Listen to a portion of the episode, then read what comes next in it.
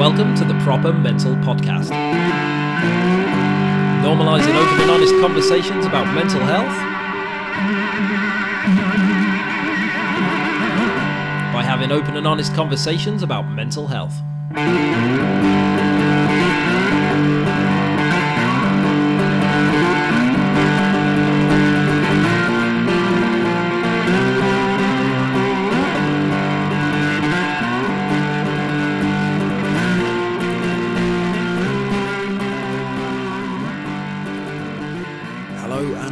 To Proper Mental Podcast episode 169. And my guest this week is John Rattray, who is a former professional skateboarder and the creator of Why So Sad.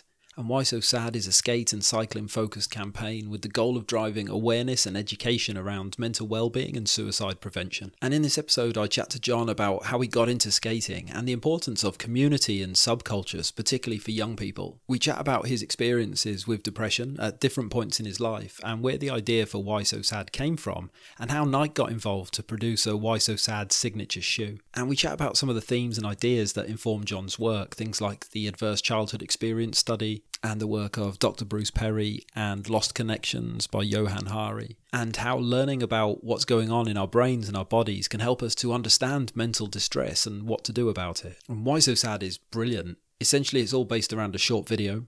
It's kind of like a comic book, and it's narrated by John, and it kind of tells John's story about his mental health, and it digs into sort of human behavior and human physiology as well as psychology, why we do certain things, how we respond to stress, different behaviors, how we think, how we feel, and it looks at what's going on in the brain and in the body, and how these things sort of get out of our control, I suppose, but also what we can do to get them back within our control. So essentially, what John's done here is he's taken some really complicated neuroscience and he's put it in a way that anyone can understand. And it's really beautifully done. It's a great watch. I highly recommend it. I think if you uh, click the link in the episode notes and give it a watch, I think you'll get a lot from it, particularly if you enjoy this conversation. But it's also the sort of thing you could show to your kids, you could show it in the school. It's a really great way of getting the message across. And something that you don't see so much, I think, in the mental health awareness space, you know, really like digging in into the the physiology, what is happening with our chemistry, what is happening in our bodies and in our brains to make us react in certain ways. And, you know, I love that element of it. There's so much power in understanding what's happening to us, and there's a lot of power in understanding why. And when you know the hows and the whys, then you can start to put things in place to do something about that, right? To make life a little easier. We're constantly getting told it's okay to not be okay, but we're not really doing much thinking about why we're not okay in the first place. So, yeah, give it a click, give it a watch. It's really engaging and it's a lot of fun too. In this episode as well, we talk about the new installment of it. It's called Your Brain on Sport. There's a link to that as well. And all John's socials and all that stuff are in the episode notes. As part of the conversation, he mentions a lot of books that help to kind of inform why so sad and where a lot of his information and themes come from. So I've listed those books in the episode notes as well. Yeah, it was really lovely to chat to John. He's a great guy.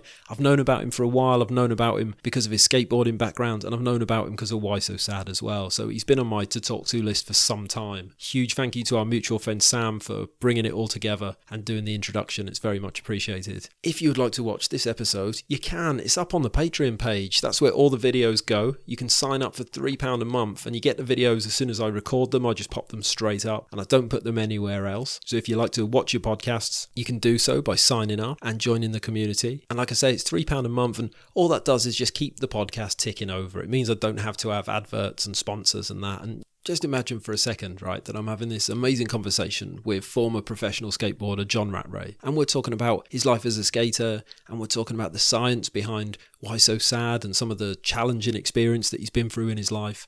And halfway through him describing the science behind top down and bottom up regulation, I have to interrupt it with an advert for some crappy product that you're probably not going to buy anyway, right? I just think it would ruin the whole tone of the show. I just think it would get in the way of having deep and meaningful conversations. So it's really important to me that I keep this ad free and I keep it independent, and that's just what the Patreon community does. The link is in the episode notes. A great way to support for free is to leave me a review wherever you are listening to this podcast. And that is everything you need to know from me. And this is episode 169 of the Proper Mental Podcast with John Rattray. Thank you very much for listening. Enjoy.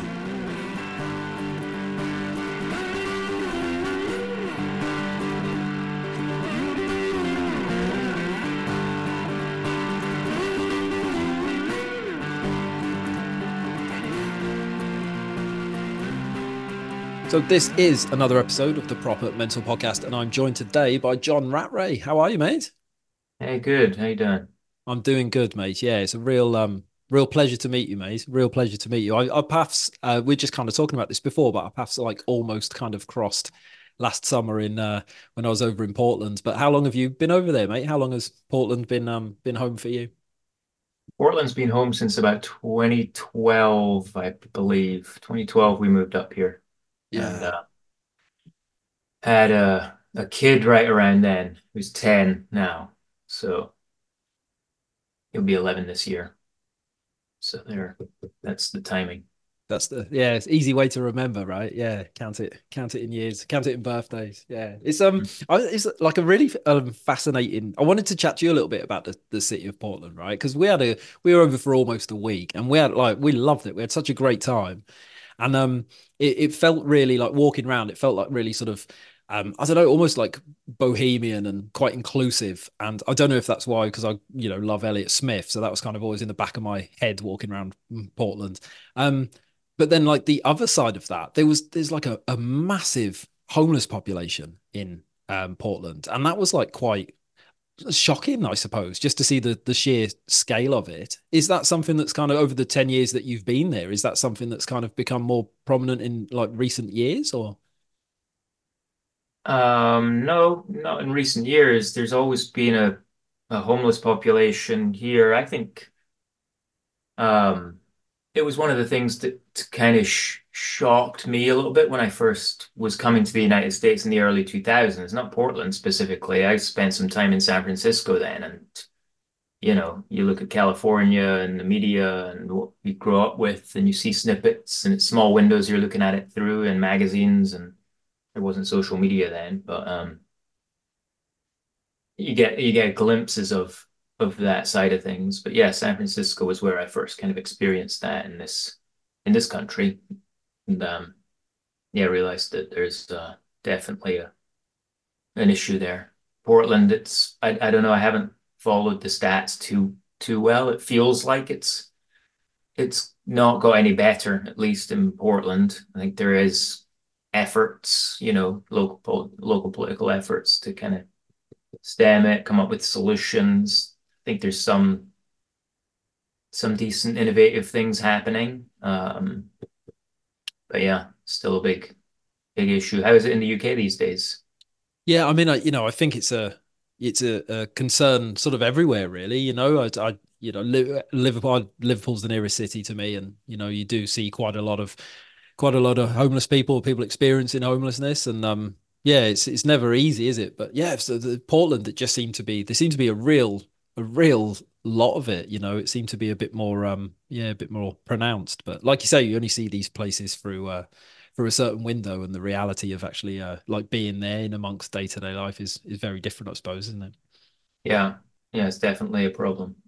Mm, yeah, no, it's just um, yeah, it's just a, an an interesting thing to me, I suppose. I've thought about it a lot since since uh, since coming back. So yeah, I thought I'd ask a, a Portland uh, sort of resident mate. But I suppose uh, leaping ahead there, if we rewind a little bit, um, to, so Aberdeen is where you're from, mate. Was that uh, that's that was was that home?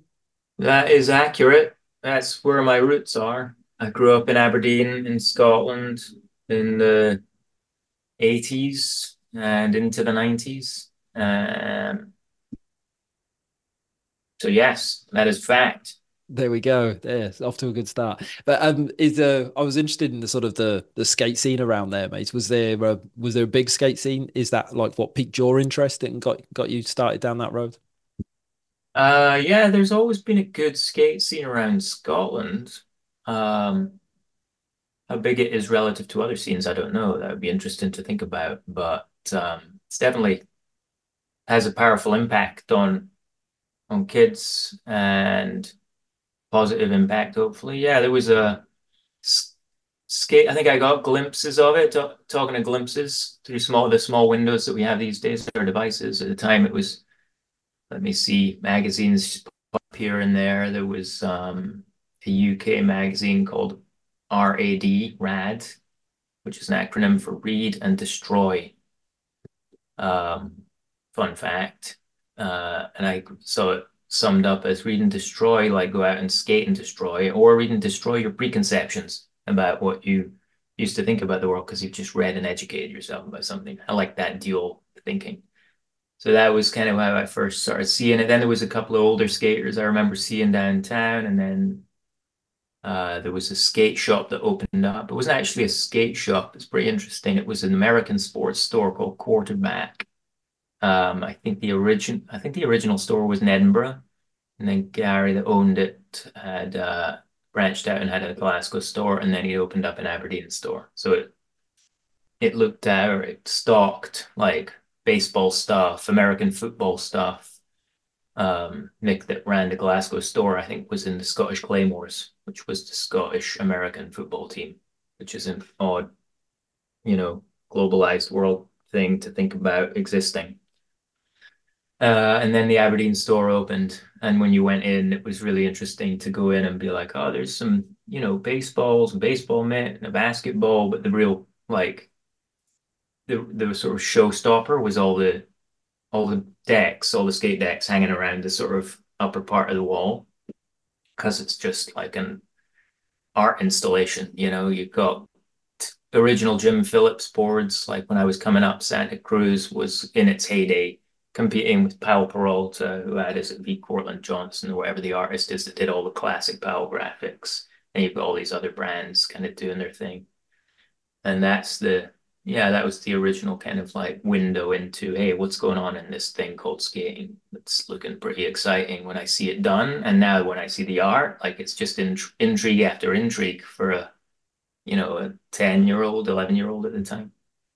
Yeah, sure. I suppose there's that uh that whole thing about like um, a community, right? Like subculture that helps us to to find our, you know, it can be a thing, it can be like a music or a type of music, or it can be skateboarding, but it, it gives us the the hobby and the interest, but also give us like our social groups and our, you know, the different places that you go and meet other people, and like it, finding that when you're when you're young is really um you know it's it's like a, a, almost like a rite of passage i suppose you know? It's like it's a, it's a big thing isn't it when you're 10 or 11 yeah and if we're talking about the issue of mental health that we're talking about, then yeah, I think it's a you find your way into it. You don't know that's what's happening at the time. You were naturally inclined to want to be a part of something. But I think that um so I think that's important. Um, and finding my way into skating is definitely something that I look back on and feel lucky. Yeah, yeah, sure. As you um I don't know, as you sort of journeyed up and you know, skateboarding became, I suppose, your job. Um, in the skate community, was there much talk about like mental health at all as you were as you were coming up, mate? Hmm.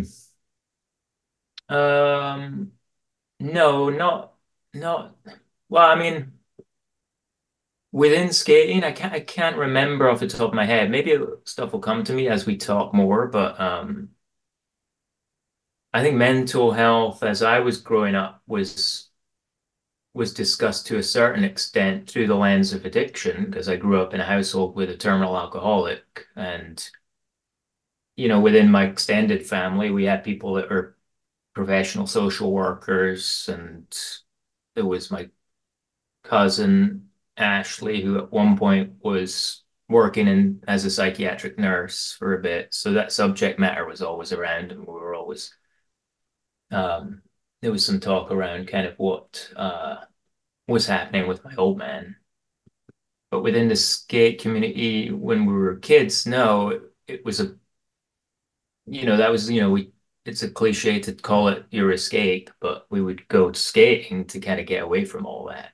That was the point of it. And not the point of it, but that's what we got out of it was not having to deal with all the sort of negative stuff that goes on in life that impacts mental health.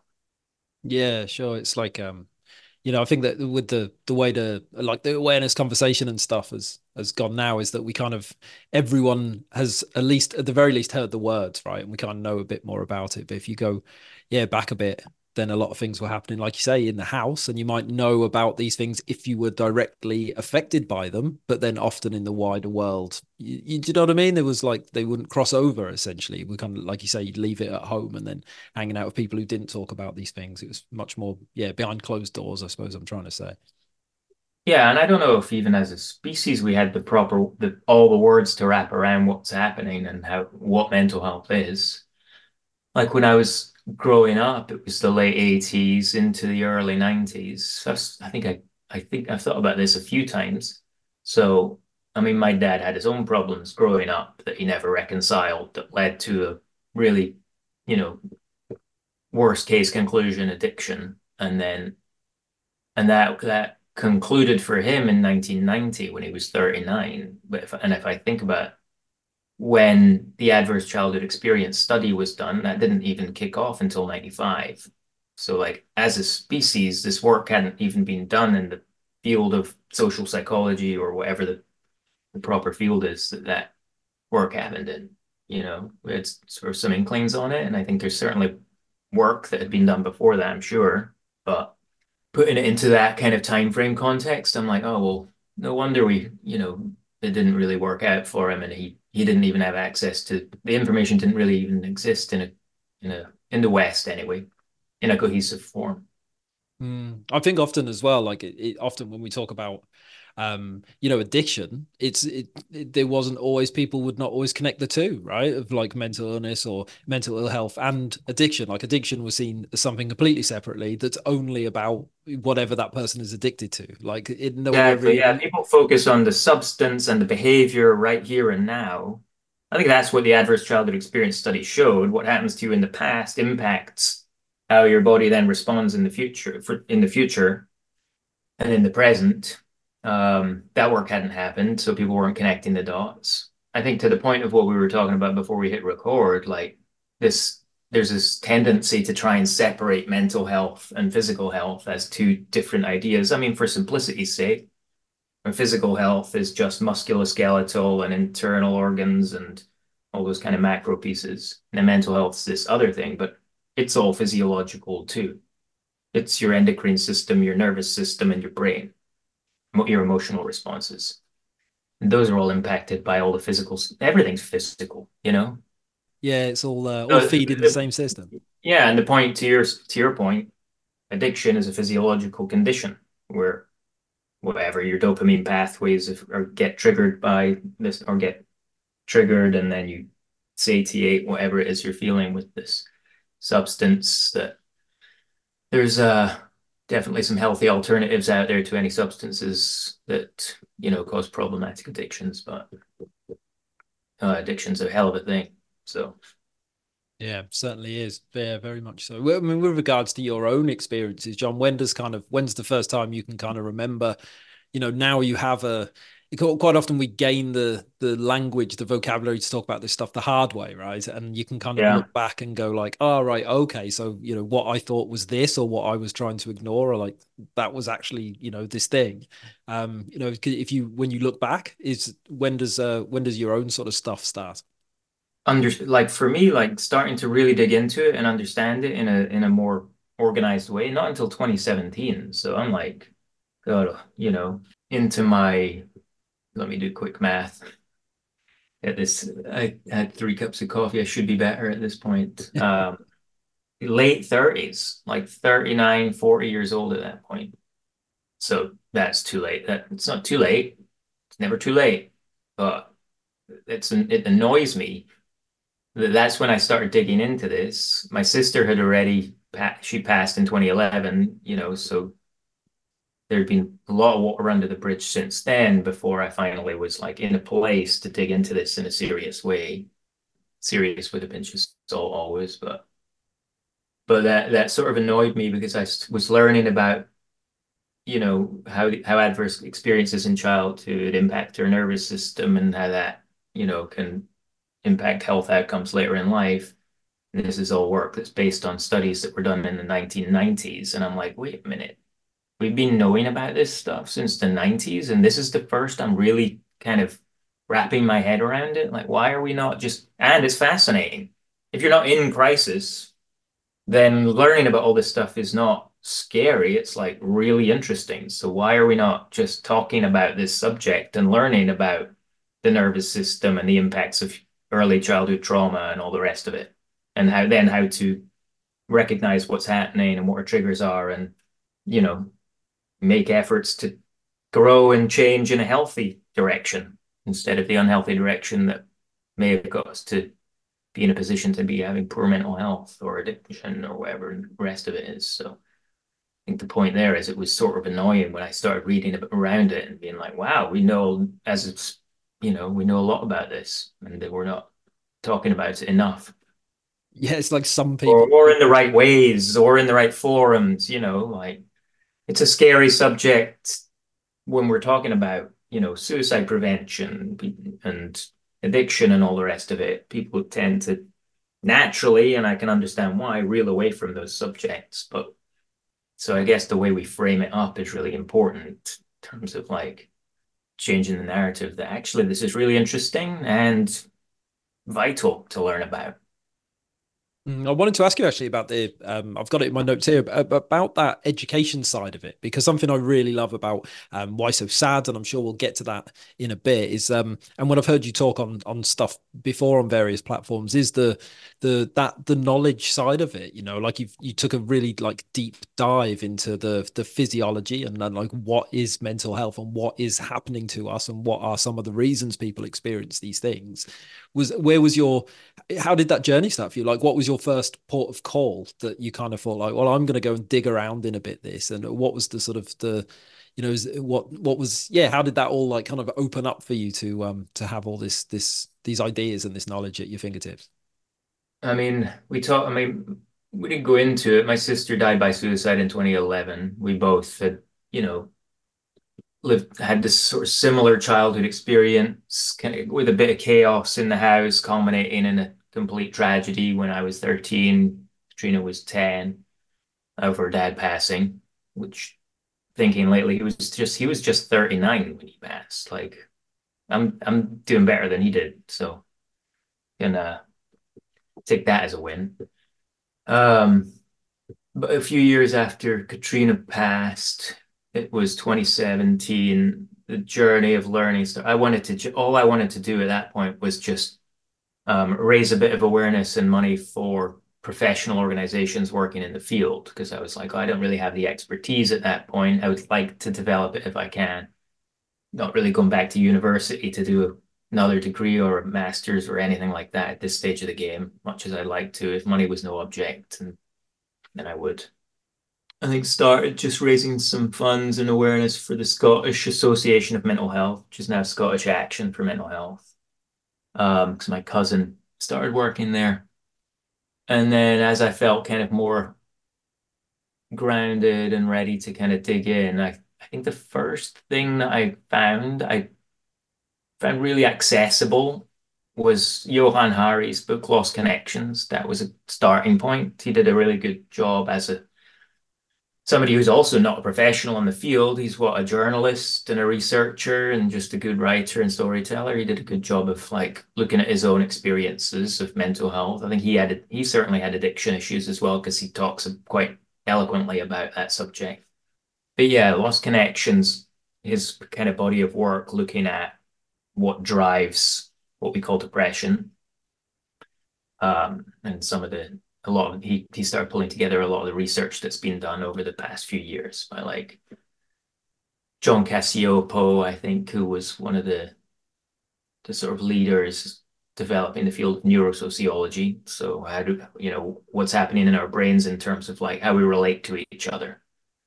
What Dr. Bruce Perry would say is, is mediated in the limbic system in the brain. Like there's there's um there's research around around that kind of covered in it. There's research around how effective are pharmaceutical antidepressants versus other sort of less, you know, more you'd say non like non-pharmaceutical tactics. You know, he started sort of comparing the results and there's a lot in there. It's just really readable and it's a good journey and takes you through kind of a good grounding of like what is this thing called depression and mental health and it starts to ground you in in practical ideas that are sort of evidence based. So that was a starting point. Then it was then it was a book that I think was written in 1994 called Waking Up Alive by Richard Heckler. Heckler was a I think a therapist or counselor in the Bay Area, but Waking Up Alive is like kind of harrowing. It's case studies from his work working with people who have attempted suicide and then not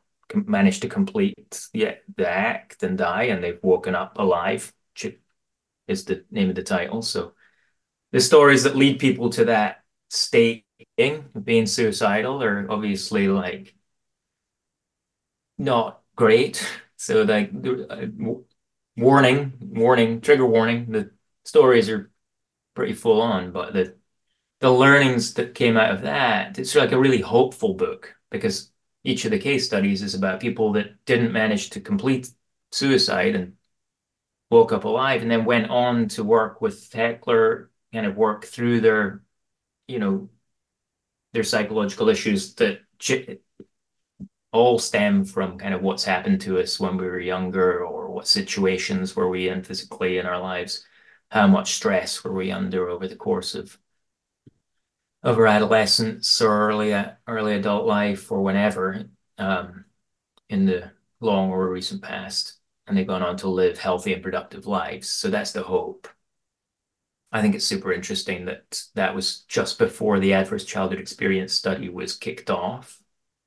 And Heckler pulls together three common themes that he had observed in everyone that ends up like all the way down to suicidal ideation. It was like extreme family dysfunction was one of them. So, like, you know, in the list of questions that you get when you do the adverse childhood experience questionnaire, you know, were you in a household with violence? Were you in a household with abuse and addiction and all that? It's like those types of dysfunctional uh, or poverty or like, you know, experiencing racism, all the different sort of um, stressors that you can be subjected to growing up as a human being what's now the 21st century. Um, that was one of the themes. And then there was like a sense of alienation, so a sense of being disconnected from your your trusted group, your family, your peers, whatever. And then the sort of a traumatic loss was the third one. So death of loved ones, death of somebody that you can trust, like all the rest of it all of that, you know, was then corroborated by the massive body work that was the adverse childhood experience study. And then there's a bunch of neurobiology that's been built on top of that in the course of the last 20 years. And it's really kind of pulled the whole field together in a way that has been really helpful for me to understand because understanding that this is all physiological based on things that happen to you kind of gives you a, it allows you to forgive yourself. Like, oh, there's maybe there's not something like wrong with me. It's the world is crazy. What I've experienced is crazy, and therefore the way I'm feeling is actually a reasonable response. You know. Very much so. Yeah. It's like, it's so important to know because I think a lot of times when people have problems with their mental health, because it can kind of, because we're so good at distracting and blocking it out and, and carrying on, then it, it can just kind of like crash land into someone's life. And I suppose I'm talking about my own. You have to. Yeah. Like we've evolved that mechanism of like blocking it all out has evolved and exists for good reason. You, we have to like historically be able to just keep going, going collect berries, go and like get the food to, you know, and the fuel for the fire and all the stuff that we have done to survive and for there to be 8 billion human beings on planet Earth. Like it's worked quite well, but but it can get counterproductive. And I feel I've said this a few times, like, and it, God, I'm, I'm currently reading or listening to Future Shock by Alvin Toffler that was written in 1970. And it's really interesting to hear him talking about the accelerated pace of cultural change then, because I'm like, holy shit, if he was alive now, he would be tripping. Like, oh God. And we would be like, you called it, dude. It's worse than ever. It should just changes, especially the media landscape now. The speed of that, it's just like, oh, it's really mind-boggling. But the point is, we've built all this way faster than we can evolve to keep up. So the only way that we can keep up is knowledge is power, like adaptive kind of cognitive strategies which is also how we've managed to get 8 billion of us on the planet. Yeah, I saw but, this um uh, this thing going around Instagram the other day, and there was a picture of like the first ever aeroplane, and there was a picture of the the moon landing, and then it said these two events are only 66 years apart. And you think like you want to talk about like society speeding up, the yeah. fact that we'd never flown, and then 60 years later we're on the fucking moon, like that's wild when you kind of uh, when you think about it. But um, yeah, it, it it makes so much sense. I when I started to get poorly, I didn't know what was happening. I didn't know what was going on. It just like it, it, everything exploded, and then it was only like through a lot of work, looking back at you know in the build up that it was like, oh, of course I got sick. Like that makes so much sense to me. Like you know, you like right. you write, li- write a list of all the things that people need to stay mentally healthy, and I was doing very few of them. But yeah. because that way of living is quite normalized, you know, then that, that it's so common, and I think so many people think that they, um, and obviously, I, you know, again, I can't speak for other people, other people's experience, but that it's often the case, or it can be the case, that it's not just a collapse, is it? It's a, there's a reason for it. It's not just out of nowhere that we start struggling. There's there's things behind it that are that we don't know about, and yeah, the the yeah yeah, or we're not we're just like you said, you naturally brush these things under the rug, and you're like, I need to keep going. I was thinking about where the taboo of mental health versus physical health comes from as well. Recently, one of the things I was thinking about was you know, if you have a, what we would call a physical injury, a musculoskeletal injury, you do a ligament, you do an ankle, whatever, you can in the certainly in the knowledge industry, you can or in the knowledge sector, you can certainly still show up at work and do your job. Might be different if you're in construction or something. Then it's like a different a different story, I guess. So I'm kind of backing myself out of my hypothesis here as we speak. But let, let's let's run with it. I think one of the things I was thinking, however, was with mental health issues, as we call them, like emotional issues, if you're completely overwhelmed and you're not able to move forward anymore, often work is part of the stressors in your life, and we need to remove some stressors. So it's like that having to remove yourself from the thing that provides you income and the thing that gives you a sense of value add to the to the world that you're in like that's kind of a double-edged sort of double-edged sword but like a vicious circle that you can end up getting into that might help fuel this like oh i don't need to talk about this mental health thing because you know that's going to have an impact on my ability to to be a contributing member of society rather than oh it's just an ankle injury you know it'll heal up in six weeks and within within a week i can be back on crutches and doing whatever and it's a different it feels like a different kind of ball game what do you think about that yeah, I, I completely agree. Yeah, it's certainly easy because it's more acceptable. It's uh, and there's so much of the a lot of the words around you know particularly mental illness. You know, like the, there's not a there's not a thriller novel out there where the serial killer hasn't got schizophrenia or BPD. Yeah. Right. So it's so stigmatized as well. So if you've got a, a particular label and you uh you know you have to did you choose to disclose that, then like you don't know if the person if the person you spoke to has read too many fucking Karin Slaughter novels or something, then you know you don't know how that's going to be received. When you're always going to be safe with a, a poorly ankle or a sprained knee or something like that. You know, it's uh, it plays a big yeah, role yeah, how people exactly. say this shit.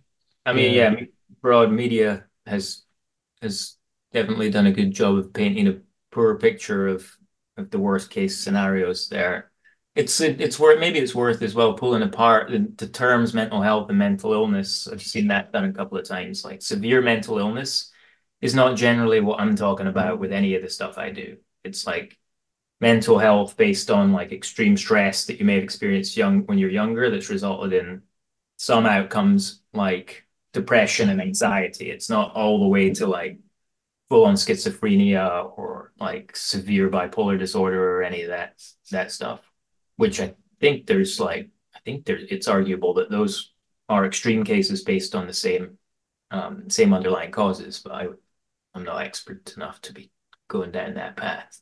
Yeah, sure. Yeah, pulling apart like, hey, we're talking about mental health. Like, hey, what is a general sort of like anxiety and depression understanding that we can wrap our heads around versus like full scale mental illness?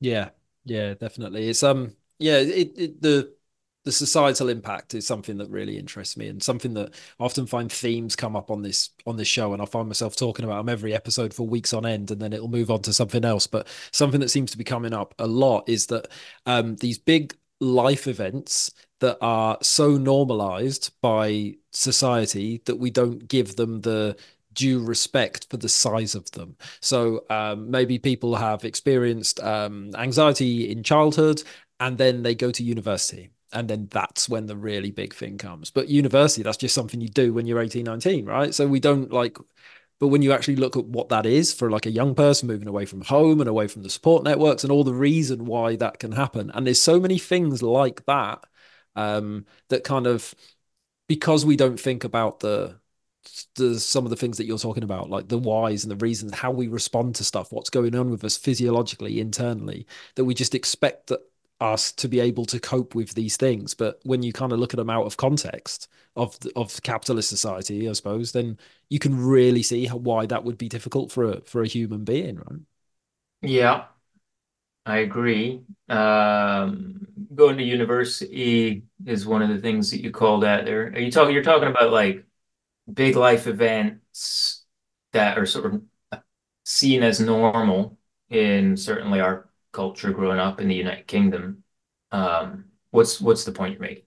I, I don't think I'm trying to make one. I think I'm just uh, just chatting about how we go through life and we do these things because um, societally it's just completely normal and sometimes they really kind of mess with us and it's only when you start looking to why we would be you know switched on and hyper alert and you know a lot yeah. of the, the themes that you're talking about w- could easily be triggered by someone who is moving away from home to go to university. I only use that example just because it's come up on this show a lot a lot of people. If i say oh when did you first experience problems with your mental health? They go oh when i went to uni i had a breakdown. Like that's yeah for sure. same common. same here. Like it was really a struggle going through university because like i think moving away i started saying the, the term double-edged sword moving away from home is a double-edged sword. There's a lot to learn from it. You're you know the point of moving away from home is kind of like ideally to become a more resilient adult. You know you're out on your own you're dealing with some stress hopefully not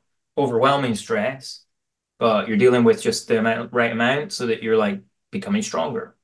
Like like yeah like the emotional system is like any other physiological system. It requires stress in order to like become stronger. Too much, however, will break it. Like too much stress on your ACL, snap it. Same same idea. That's kind of what I mean when I say it's all physical. Uh, but yeah, moving away to university was a struggle. I was, I feel like, like I said, I feel lucky. I had a skate community to kind of fall into as, soon as I got to Glasgow. So that was already a built-in support network, um, just by virtue of being there. And then uh, it was more, I think, after coming through university for me. Like once there was a decision to be made about what happens after for the rest of my life, that was a major stress at that point that that, that didn't help me, or it, it like triggered a, a breakdown in my twenties. Mm. I managed to get through it, but so yeah, it's because it's a big life change. It's a big stressor. There's a lot of uncontrolled circumstances, and you know, depending on what's happened to you as a kid growing up, you're more or less resilient to deal with it at the time. But hopefully you get through it and come through stronger. Was that the idea behind why so sad, John, to kind of like pull together this this information and and put it together in a way where you know more people can find out about it or um, you know take these. Yeah, I mean, yeah, some advocacy, some education, finding a light-hearted way into what can be an intimidating subject to the point that I think at the beginning of this conversation where we're talking about if you're not in crisis and you start reading about this, it's not scary. It's actually fascinating. It's fun to learn and it's really interesting. Um, it was like framing up all the information in a way that was accessible and approachable was one of the the ways I wanted to do it. Um, why so sad? That's like just a pun, you know. It's a sad plant, sad grab, skate trick terminology, so it gives us something to go and do. So, you know, it's based on kind of getting out there and getting active and doing something so that you can feel about asking people to donate money instead of just asking for nothing for that for nothing. But why so sad's also a question that sounds flippant as well on the surface. Are you making fun of this subject? And it's like, no we're not. It's actually a serious question. And it's based on this question, what happened to you? Which is the reframing of instead of what's wrong with you right now, let's look at what happened to you. It came out of the adverse childhood experience work to a certain extent. And then it's the title of the book that Dr. Perry, Dr. Bruce Perry and Oprah Winfrey put out a couple of years ago as well. And that book really encapsulates everything. And then I've worked with Bruce on a on the Why So Sad comic and um, a project since. Hmm. It's a it's a wonderful thing. I've I was aware of it. Um, you know, before you know this, we planned this conversation. I watched it again today just to kind of uh, refresh myself and have a and prep through it, and it, to take those like very complicated um ideas around you know like proper neuroscience and then like put it in a way that is is just so understandable it just like makes so much sense the way it's like laid out and stuff it's uh yeah yeah it's really cool is um i wanted to ask because i'm sure you get asked about this a lot but i wanted to ask about if we could chat a little bit about like um just a couple of the themes from it. I don't want to put you on the spot here, John, without asking for too much, but the whole sort of like the top down regulation and the bottom up regulation and the kind of because that that made a lot of sense to me. That kind of like really, really jumped out, I think. Yeah, I could do my best to um to talk through it from my understanding and the way that I kind of have been able to use that model to apply it to to apply in real life in my own life.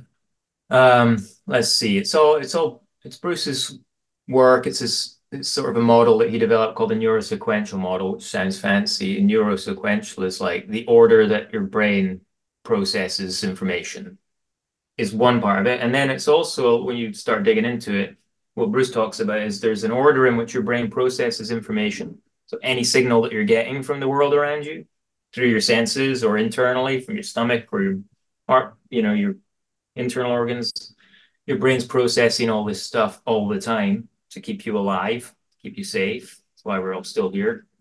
And then it also develops sequentially over the course of your life. So there's like, you can break it. There's, he talks about four systems in the brain. You can break, there's three really the brain stem, which is that this, you could call it at the bottom of the brain. That's the sort of most primal part of the brain. That's the initial processor for all of these signals. And it, you know, within the brain stem, there's systems that um, mediate what we call our core regulatory networks, our heartbeat, our breathing, all these what we call subconscious parts of our brain, automatic responses that we need to stay alive. So that's the first port of call for signals. And then the, signals passed up into sort of what you call the limbic system, which is all about mediating relational attachments and memories. So as you're growing up, your brain, uh, you know, your brain, you're looking around and you're sensing things, and your brain's making associations with what you're experiencing and whether you are safe or in danger. And that's system, that automatic response system that happens really rapidly, is also what's kept us alive and allowed us to have 8 billion of us on the planet. Works pretty well. And then at that point, your body will get into a state of alertness or readiness based on what it's learned in the past. Am I safe or am I in danger? So it'll deploy cortisol, adrenaline, all the rest of it, depending depending what you're experiencing. And after that, then the signal gets to the cortex, which is the most human part of the brain, and it's where we can perceive thought and plan and think about experience time and all the rest of it. And that's and we have complete open access to the cortex when we're calm, when we don't sense threat. So the more chaos and sort of threat, you know, dangerous experiences that you feel like you have been in as a kid, that you've been in as a kid, the more likely you will be to associate current situations with threat. And the problem is when you feel threatened and cortisol's deployed and all the rest of it, and adrenaline's deployed, your brain's literally deploys resources down into those sort of survival mechanisms. So you lose access to your rational brain. So there's that. Um, and just understanding that order of operations of like, hey, you always feel things first before you are able to think about them is helpful because then it reminds you in terms of order of operations. If I'm feeling threatened, it's not my fault. There's a bunch of reasons why I might be in a situation that isn't objectively threatening. Um, let's calm our nervous system down first and then make sure we can properly assess and reattach with people around us and feel trusted. And then we can get back to making hopefully more rational decisions that's kind of the long and the short of the idea, the sort of framework that is how Bruce kind of talks about the brain. It's really practical. It puts all of your experiences in terms of like the one, two, three, like order of operations of how the body processes signals. And it allows you to remember like hey we need to calm down physiologically first before we're starting to try and make rational decisions because we decisions because we can't make rational decisions when we're under stress. You know going all the way to to the subject that sparked my real interest in this which was losing somebody to suicide and suicide you know having experienced some suicidal ideation myself you realize that being in that situ that that sort of situation is you're under chronic chronic stress. You're stuck in the stress response, the stress situation in your body. So, you know, it's it's when people when people say there's a decision to to die by suicide or to take somebody's own life, it's like it's not a rational decision. That cortex is not working properly at that point. Went on a rant, a rant, a tangent, a bit of a, a ramble there, but not at all, mate. It was a ramble in the order that the brain processes information in, and based on what we put in Why So Sad. And there's a new little comic, online comic we put out called Your Brain on Sport that is uh, is a different way into sort of similar subject matter, where it separates out the storyline from the different concepts. You put a note, put mm. a hmm link in the old show notes. I certainly will. Yeah, I certainly will. And uh, yeah, and that's more about sort of how like exercise and movement and stuff can kind of help us to. And that's all part of it to too. like system, calm, yeah. yeah, calming down your physiological nervous system and all that. Like sport and exercise and skating or hitting a tennis ball against the wall or shooting hoops or just deep breathe breath work, deep breathing techniques. All of these physiological things are so helpful and useful in terms of like teaching ourselves how our stress response works and how to manage it in the moment. Mm. Yeah, I'm I'm very conscious of your time, John, but there's a couple of things that I just wanted to kind of like uh, just just I don't know chat about mention before I uh, I let you go.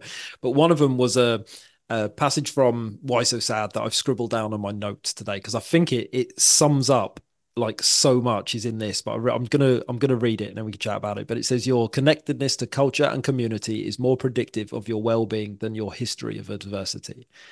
And that idea of culture and community being almost like pillars of uh like of wellness, really, I think cannot be understated. They're they're things that I um they're so important to us and they're things that are so easy to kind of almost kind of neglect and not nurture particularly as we get older. I think about this in the conversation around men's mental health, you know, and like this the the statistics around men of like between 40 and 49 and the suicide rates and stuff. And it, it's no coincidence that as um, you know, I think we're a similar age, right? As we kind of journey through life and we have kids, and there's the sort of all the stuff that you've got to do being a dad and a grown up. It's things like culture and community that we start to to put down, isn't it? And and stop to do. And there's no coincidence that that you know that all that kind of happens at the same time when a lot of men start to struggle a lot of people start to struggle right yeah absolutely yeah i think that it's it's sort of a paraphrase i think bruce said that i think um it, i think some of it came out of like work work building on the adverse childhood experience study when they look at like what are there's there's there's there's what came out of that and there's the list of kind of like things that you can experience as a kid, many things that you can experience as you're growing up that give you a statistically higher chance of having bad health outcomes. But then there's the other factors, the what they call protective factors that they look at. They're like, but what are the protective factors for the people that have adverse experiences but then have great health outcomes? What is what is the difference there? And so that's where that comes from. It's like it's people that have I think when I did youth, I did the adolescent suicide or not suicide prevention, mental health first aid that has suicide prevention as part of it. But when you do the one for adolescents, one of the discussions that we had at the beginning of the, the class was um, was about those protective factors. I think it it for a youth and an adolescence it's coming through some like challenging circumstances growing up.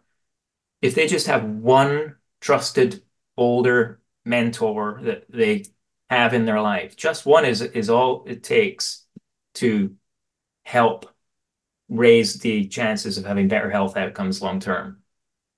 So it's like I think it also really it stems from this the other fact that we've talked a little bit about. I think it comes up quite a lot. Our bodies, our human bodies, are the way they are because of evolution. Evolution for the systems that we've got because they worked quite well in the environment they were in. We've changed the environment quite a lot. Um, but we didn't we didn't get here alone.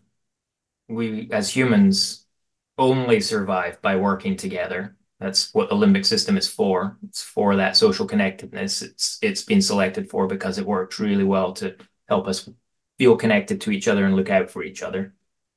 So the breakdown of those sort of like, you know, village, tribal communities, clans that we evolved in and beat and, and you know, we're we're able to kind of like survive in harsh environments in as a group is fundamentally in our DNA like required for good mental health. To be disconnected from the group is an existential like crisis because it's like literally your survival's at stake in the in the context of like what your brain's telling you. You know, you can get by quite well solo for you know reasonable amounts of time these days. You just go to the supermarket and all that, but our brains didn't evolve with supermarkets. You know, we've we've developed we've had we've had them more recently. So um, I think that's where all that comes from. It's like we need each other. And I sum I sum it up recently by thinking through this this phrase. We we did not evolve as lone wolves, and neither did wolves. I love that, mate. Yeah.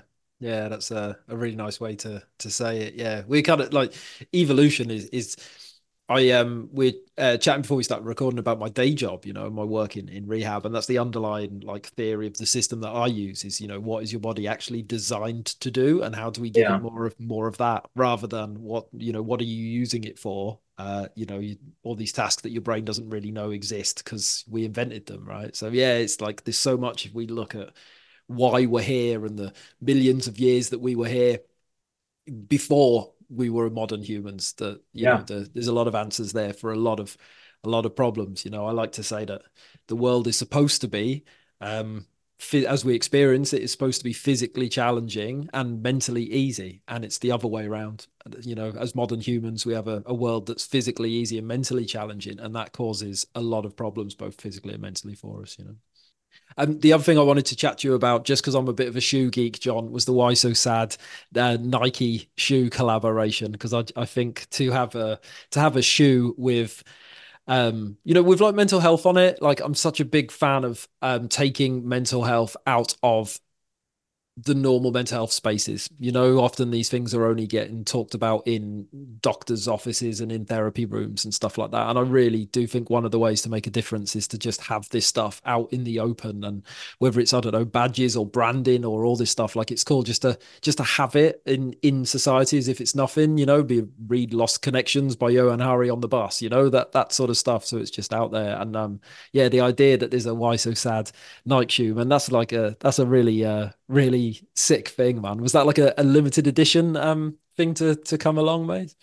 Um, yeah, I mean, yeah, as limited as as the next thing. Um, I think that that yeah, it was an awesome project. I've worked in and around the Nike SB crew for a few years and was a pro skater and all the rest of it, and had put together the body of work that's why so sad. And I think the way that project came around, I'd been doing that pro the Why So Sad project in my spare time anyway, and I I think it was the third year I'd been doing stuff. We put together a project and we where did we write that year? I can't even remember where. Oh, maybe that was we rode like across Scotland and also rode did a ride in Oregon. So there was like a two pronged um, piece of content that we put out. I think we were putting raising some funds either for the Ben Raemers Foundation or they had just got up and running, so weren't weren't quite ready yet. But Scottish Association for Mental Health would have been part of it, or Scottish Action for Mental Health as well. Um, and I think we had a screening of the video that we did with, and Thrasher magazine put that out. We had a real Real Skateboards is a classic skate brand out of San Francisco. Did a deck, like a a fundraiser deck, as part of that project as well. And we had an event at the the Bodecker Studios in Portland here. and had a screening of the video. And so Sandy Bodecker had been a, a an employee of Nike years prior to that and sadly passed not that long ago. But um, I think he'd been one of the founding members of what became Nike SB, the skate program there. And um, in his memory, they have this sort of studio space going where they do community activations and work with youth and all that. But we had a screening there, and so the SB team was there and, and sort of got um, psyched on the work and and approached like, hey, could we do this? And um, I didn't know if we could do this. Like mental health and suicide prevention, still kind of a tough subject. So we did, yeah, I think we we worked together and got it to work. And the whole idea of it was let's just use this as a canvas to tell this story and, and get the subject out there in a in hopefully a compelling and approachable way, like the whole, you know, impetus for the project in the first place. And so it was good. We got to we got to work as with the team a little bit and put together a landing page, collate all the information together into one place so that people have a sort of site to go to and read a bit about it and the reading list and all the rest of the stuff that I have found helpful for myself in one place. And then it's it's still sort of an on it's an ongoing little side project. Really, it's my a passion project of mine, um, with good support. And yeah, it was sick that that happened. Yeah, very much so. Is anything um anything coming up, mate? Have you got any plans for for this year or, or future years? Anything on the calendar? It, I mean, I would love to come back to Scotland and do something. There's a couple of things in the works, but they're dependent on like grant applications and stuff like that. So it depends what comes through.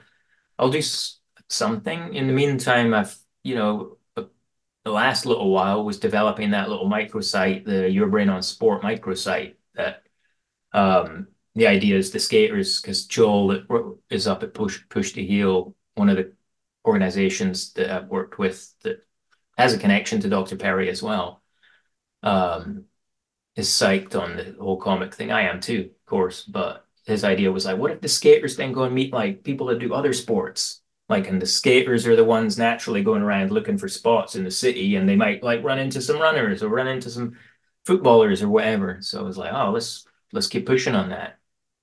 And then the other thing was like physical comics are great and lovely, but they're really costly and hard to ship, and you can only make so many. So it was like, well, what can we do that's like more accessible? And I hate it's a it's like I hate making things where people are going to have to look at their phones again more, but at the same time, it's like this term, the double-edged sword, comes up a lot in this conversation. Like, fuck, you know, this is what we're working with. So it's it's online there to check out when you are feeling not in crisis and ready to kind of dig in to learn, hopefully in a fun way, a bit about this uh, this subject and this stuff and and all that. Yeah, it's a, it's a really cool to do comic. I love the interactive bit, so you can like click on the different bits and it'll give you something to think about and further reading on some of the things. That yeah, yeah, you yeah, know, that was a lovely, lovely touch. That yeah, definitely. That's, that's the difference. Yeah. The Why So Sad comic, we tried to jam all of it in, like a narrative and science and the rest of it, all in one. And it was cool. It's cool online to be able to pull it apart and be like, here's a narrative. Here's what's happening to some characters if you want to understand what's happening under the hood, as it were, or under the bonnet, been in America a long time, so it's under the hood these days, under the bonnet, in the engine, then uh, you can click on the little button and you can like think through how you know, works in your own life and read a bit about the different concepts that are nicely like pulled apart, you know, one at a time. Yeah, yeah, no, it's really cool, man. Looks really good, and um, yeah, thank you so much for your for your time. It's obviously it's the first, um, it's the morning where you are, mate. So I really appreciate you starting your day chatting about some of these uh heavier topics. It's um, yeah, I really appreciate your time today, mate. It's been. Well, I mean, like I said, they're not they're not that heavy when you're not like in the thick of it. They're actually true. really interesting. Well, I mean, that's very true. Before we go, you said you work in physio, and like, you know, there's a lot of people presenting with bad backs. One of the one of the the lines of thinking that I've found have, isn't really come up that much in all of this. But, and I don't know how flushed out this work ever got, um, but the connection between chronic physical pain and chronic emotional stress, like they, are almost they're like in I think in many cases one and the same thing. It's like you present with physical pain because you have some un, undealt with stress situation that's you know maybe ongoing for years that you haven't been able to process, and your body just manifests it as a physical pain to put it somewhere. Kind of, you know, what I mean, mm-hmm. there was a physics, physician called John Sarno that um, I think he was out in New York, but he had this um, he coined this this idea of tension myositis syndrome or something he called it. He has a book called Healing Back Pain the Non-Surgical Way. And like I said, I don't know how flushed out and rigorous that idea got tested or if there was ever any kind of like research into the the true pathology of that idea, but he had noticed like statistical patterns where it's like, wait, there shouldn't be this much chronic back pain. And people are presenting with like MRI scans that don't correlate with how they're describing their pain. Like, what is going on here? So, and I, I just, I went through a lot of physical back pain and started noticing, like, holy shit, when I get the sciatic tingle and all that, and then I stop, breathe, and think about what's, what are the big stressors in my life? It's like, oh, I've been thinking about paying the bills, or I've been thinking about this deadline. And it's like they're, I started to notice there was always some correlation between being more stressed than normal and the onset of of chronic pain. Have you noticed that within your field, or has it come up like in the last few years? Hundred percent, yeah. It's something I work with quite often. You know, if if there's no um, if there's nothing obvious, right? So if you haven't been like I don't know hit by a car or fallen off your bike or whatever, um, yeah. then then it's like if you look at the the pain cycle and what influences it, then stress is influences the pain cycle, uh, sleep influences it, dehydration, those sorts of things. Um, how we think about ourselves and how we talk about our bodies influences the pain cycle. Um, and again, I look at it from the evolutionary perspective. A lot of what I do, without like I'm not. I'll try not to turn it into a, lecture and keep you here all morning, John. But the um, like with backs, when you look at backs, like how we as modern humans treat the spine makes absolutely no sense. So if you look at it anatomically, the human spine has 250 moving parts. So that tells me that it's a structure that is designed to move, and yet we're right we're straight back, lift with your legs, protect your back at all costs. So it means we have very weak backs, and weak tissue is your brain's worst nightmare because weak tissue can get damaged. And if you damage tissue, you get eaten by a saber-toothed tiger or whatever, right? So a lot of pain is a uh, is your brain preempting damage to keep you safe, and it's about yeah, um, yeah, yeah. That makes sense. That, that I think that that correlates with kind of what Sarno was was saying. If I I haven't read the I read the book years ago, but Mm. He's come up in an, an episode before. I had an author on called um, Oliver Mol. That's a wonderful episode. If I'm going to blow okay. my own trumpet, but um, he wrote a book called a memoir called Train Lord, and he had a nine month migraine, and it was one of those migraines where he was like could barely get off the floor. You know, he thought his life was was over, and um, he saw every type of physio, chiro, coach in the in the known universe, and none of that uh, touched the pain at all. And it was through Sarno's work and um, dealing with his own oh, okay. way of seeing himself and the world around him. Um, got him through his through his migraine, and he's and he's pain free. And he wrote an incredible book about it. Yeah, really. Oh, okay. Book.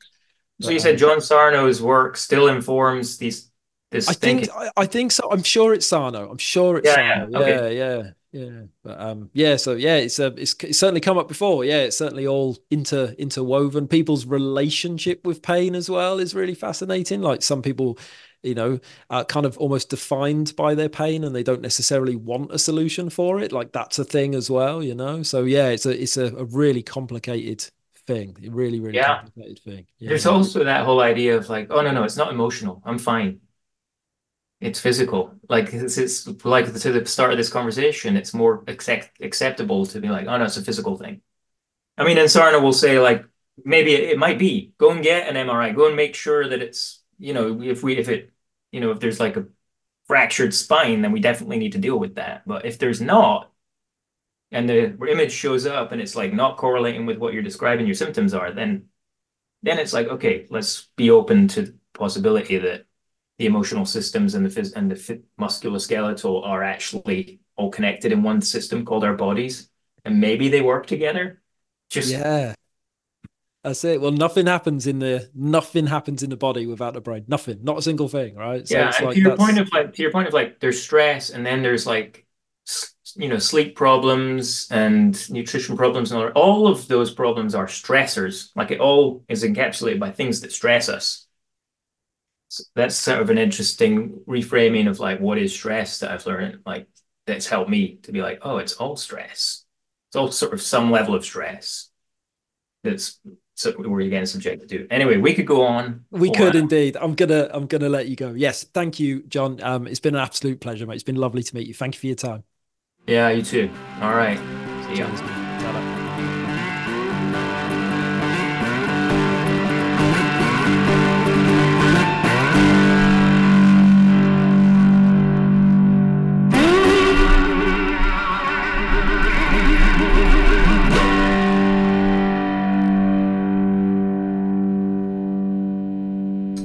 A big up to the Proper Mental Podcast. A podcast. A Proper Mental Podcast.